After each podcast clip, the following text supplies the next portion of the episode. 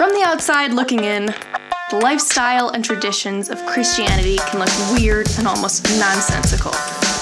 In this series, we'll attempt to unweird Christianity by giving context, purpose, and meaning behind the things that we do regularly.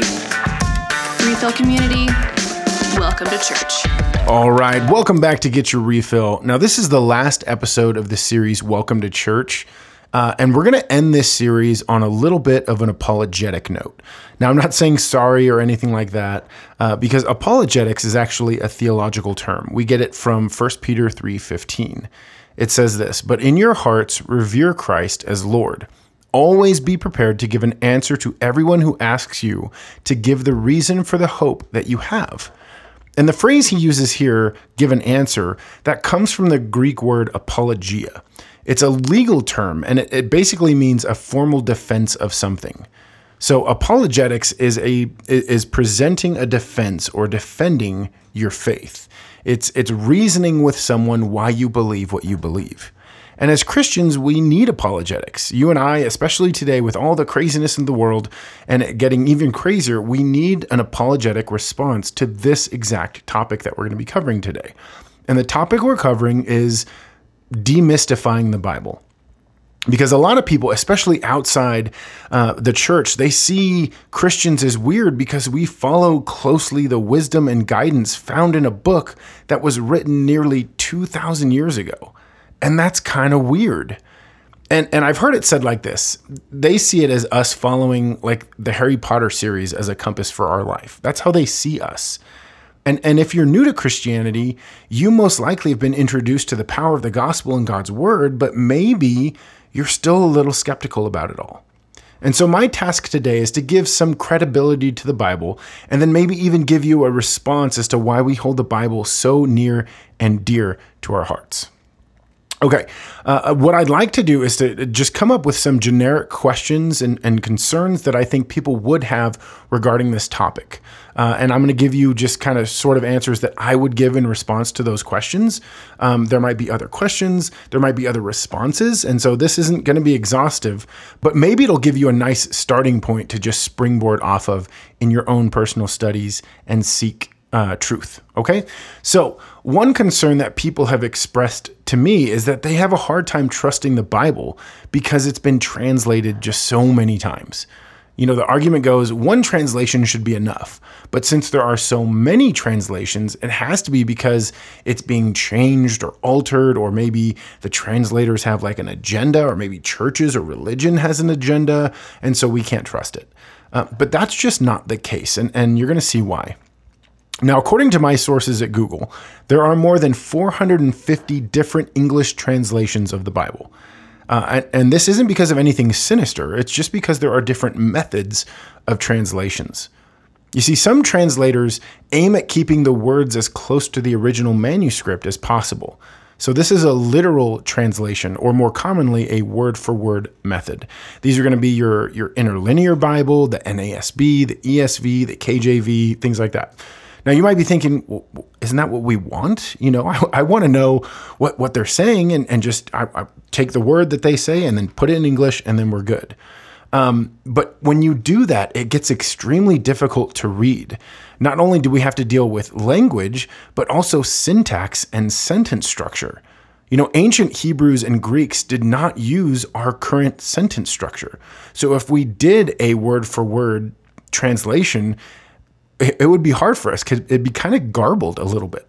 So, you know, while a word by word sounds great, and, and it can be, it's also really hard to just sit down and read. It's confusing at times because, again, verbs, nouns, they aren't where they're supposed to be in our language. And so these word for word translations, they're great for things like word studies or deep dives into theology because it, it tries to maintain everything original to the manuscript. Okay, there are also dynamic translations, or more commonly, thought by thought translations. Now, these are a little more easily readable because the translators try to understand the thought behind each sentence or line or whatever and then make it readable. It's still based heavily on, on scrutiny of the manuscripts, but the intention is just a more dynamic approach. They still pay attention to the words, but they're a bit relaxed when it comes to sentence and grammar. They give more priority to understandability. And so what, what they can do is they can move a word here or there in order to make it read better to the to the readers. So these are your NIV, your NLT, the CSB, um, things like that. And and these thought by thought translations are good for personal study and growth. Okay, you can still do a deep dive into theology, but uh, but again, you're going to have to be mindful of, of of some of the word order has changed. Okay. Now there's also what's called the paraphrase translations or free translations. Um, this is the this is like thought by thought translations, but it's on steroids.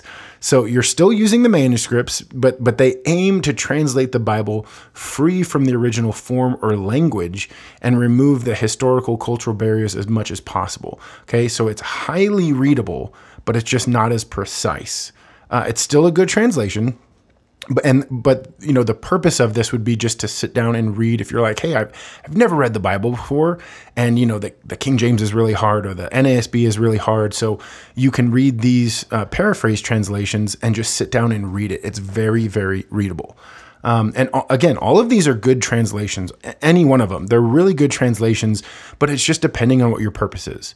And my advice to a lot of people is just use a bunch of different translations you know, translators will interpret words as best they can, but you know they, vary between which words they use. And, you know, I, we've seen this in just the episodes that we've done here. Different words are used, and and we can kind of gather all of those together to get a better understanding. And so, having multiple references helps close the gap of language and grammar.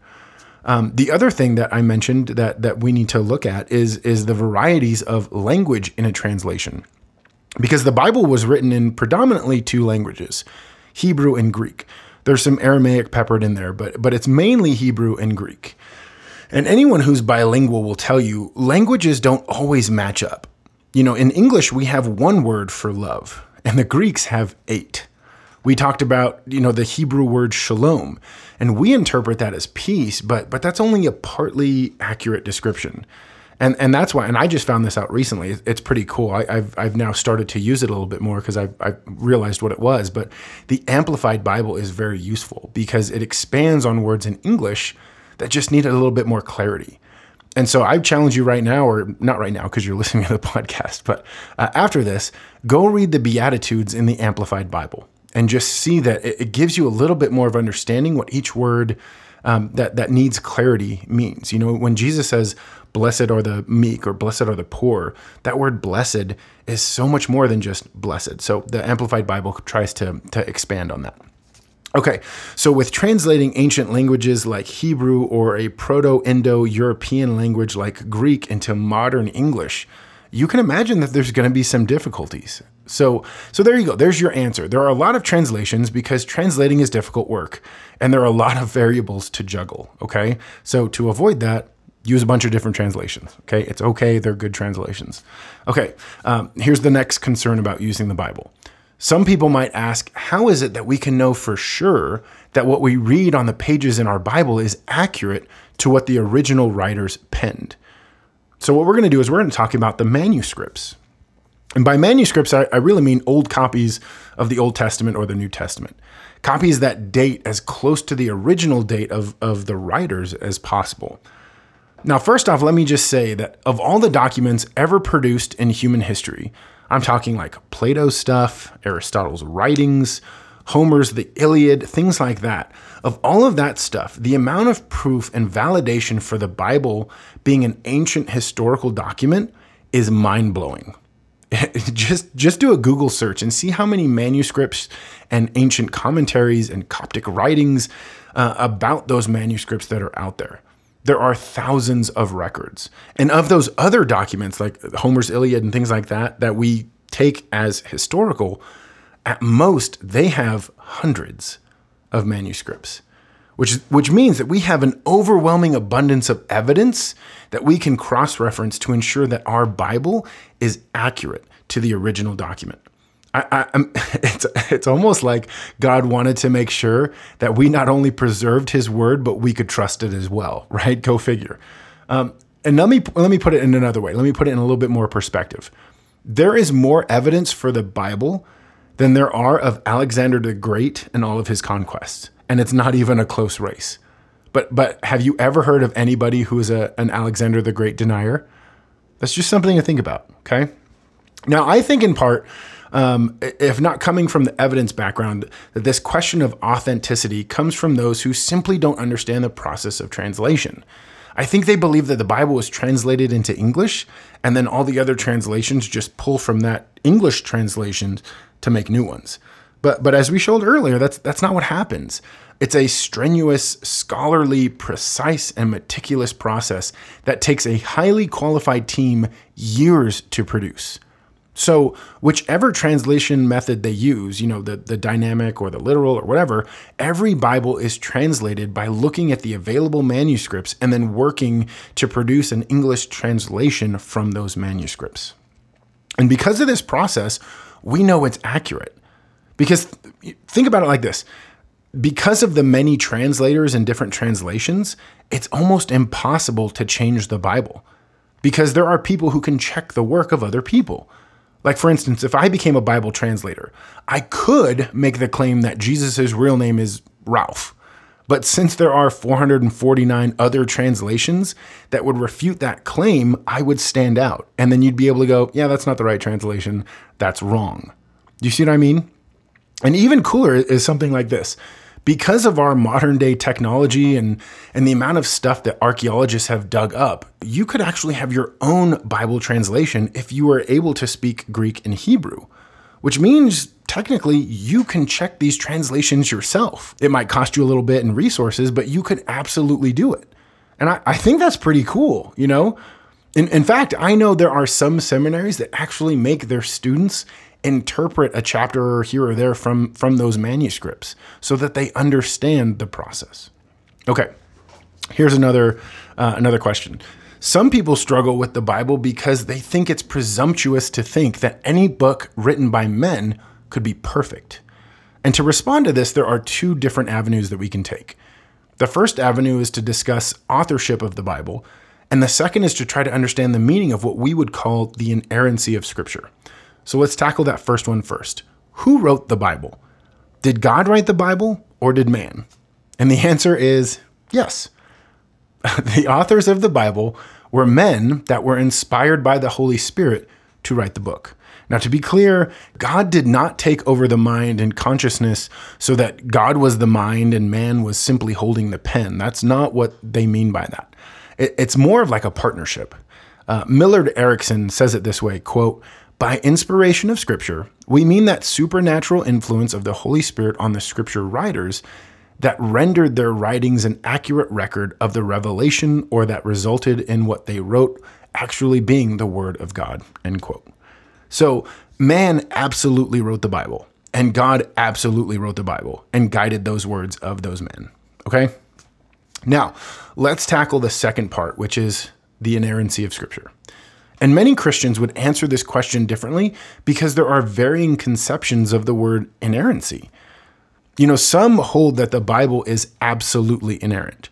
Uh, of both scientific and historical matters, the Bible is 100% accurate, exact, and precise about everything.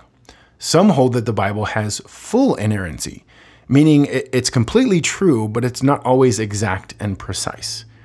Some hold that the Bible has limited inerrancy, meaning it's inerrant and infallible in the salvific doctrines, but the scientific and historical references it makes merely reflect that of the people writing it. The writers were limited in their understanding of how the world works. But for the purposes of what the Bible intends to do, which is communicate who God is, it is fully true and inerrant. There also the view of inerrancy of purpose, which is that the, the purpose of the Bible is not to communicate truths of, of science and historical, you know, facts, but rather to bring people into a relationship with Christ.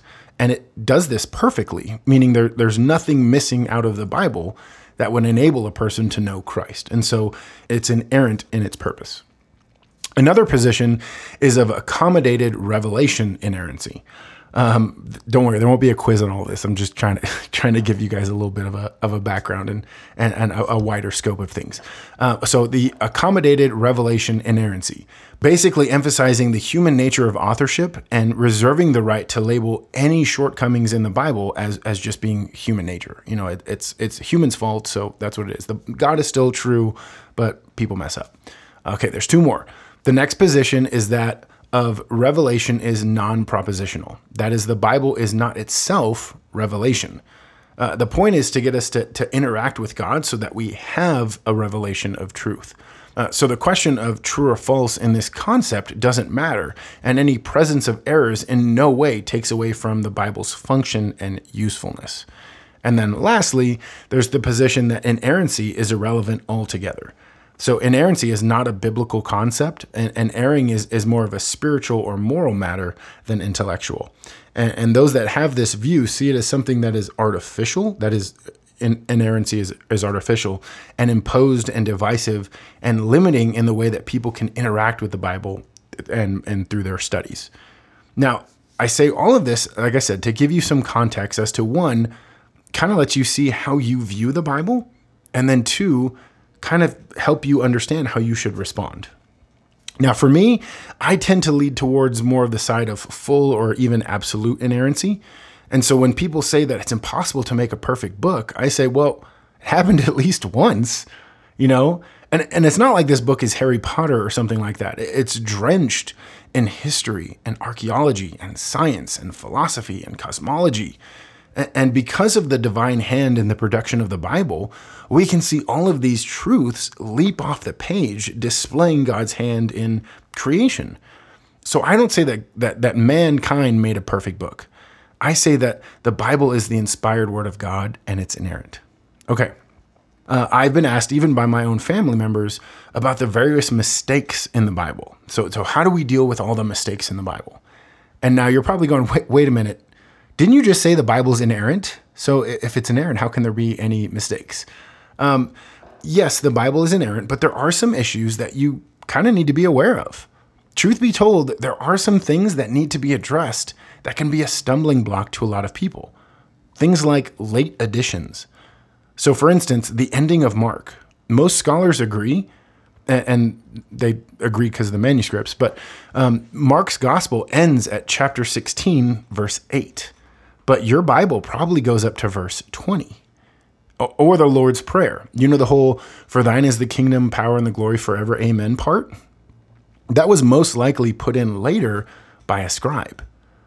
And there are also things like discrepancies between accounts. Like Mark and Matthew and Luke, they disagree on certain things, like whether or not Mary was the first to the tomb of Jesus, or answering the question of how did Judas die? Did he hang himself or did he fall in the rocks? And there's a bunch of stuff just like this, and, and they're not hard to find. So, and right now you might be going, wait a minute, how am I supposed to trust a book with mistakes and conflicting stories? What's going on?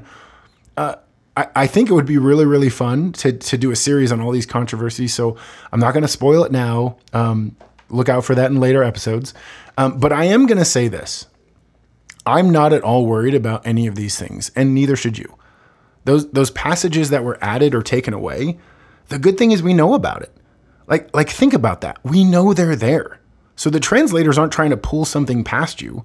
They're just saying, you know, as a true historian should, hey, here's what I found. Here's what some of the manuscripts have, which they have, you know, mark up to verse 20, and some don't. But here, here's here's what the truth is. And all of that information is in your footnotes. So it's there. And then secondly, these additions don't take away from the truth of the gospel. Mark's ending addition, it doesn't change who Jesus is nor his gospel. It just ties a, a, useful bow at the conclusion of the gospel. So it's not on this weird, you know, cliffhanger kind of thing. And thirdly, biblical writers wrote things in a certain way for a reason. Like Luke wrote his gospel so that his friend would know that Jesus was a real guy and that this Christianity thing was legit. But Matthew wrote his gospel for a completely different reason and to a completely different audience. And so they're going to tell the story differently. One is going to care about the order of events and timelines, and one isn't. Now, I want to leave you with this. Uh, Dr. Voddie Baucham has a great presentation on YouTube called Why You Can Believe the Bible. And, and I really want to encourage you, go check it out. It's amazing. It's like 45 minutes, something like that. It's great. Uh, but in that video, he says that a lot of people have difficulty in responding why they believe in the Bible.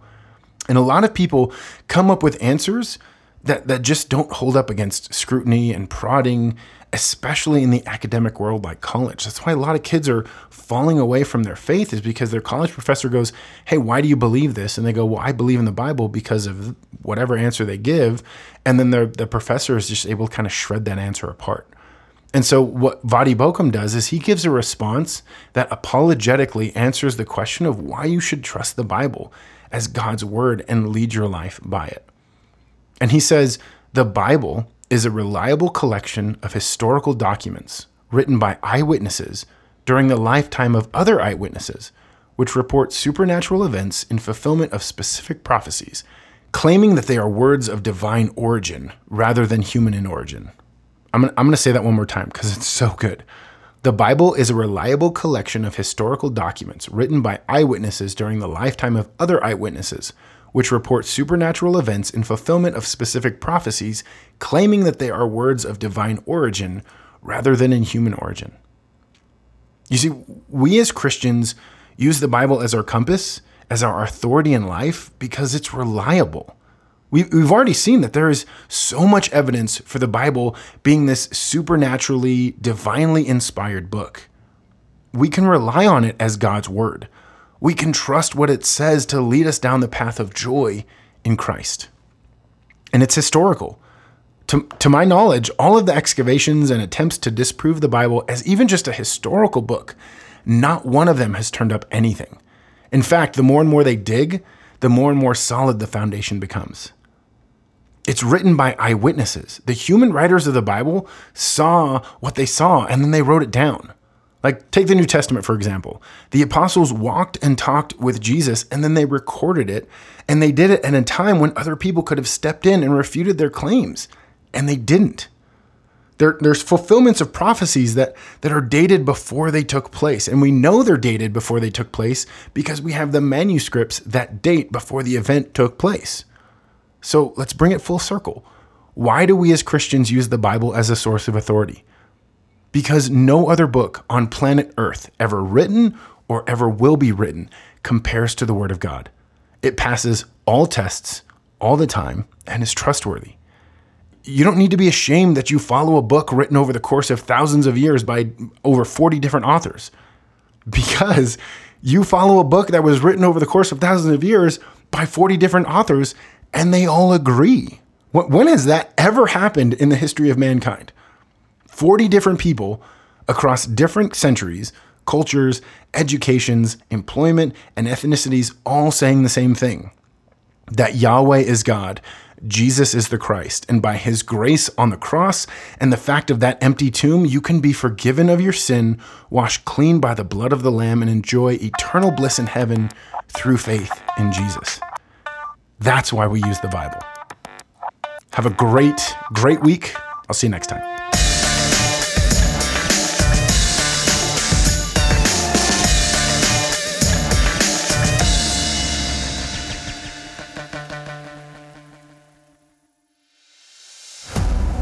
Hey guys, if you really love the Refill podcast, do us a favor. Whatever platform you're listening to us on, go ahead and like us and follow us and comment and all of those things.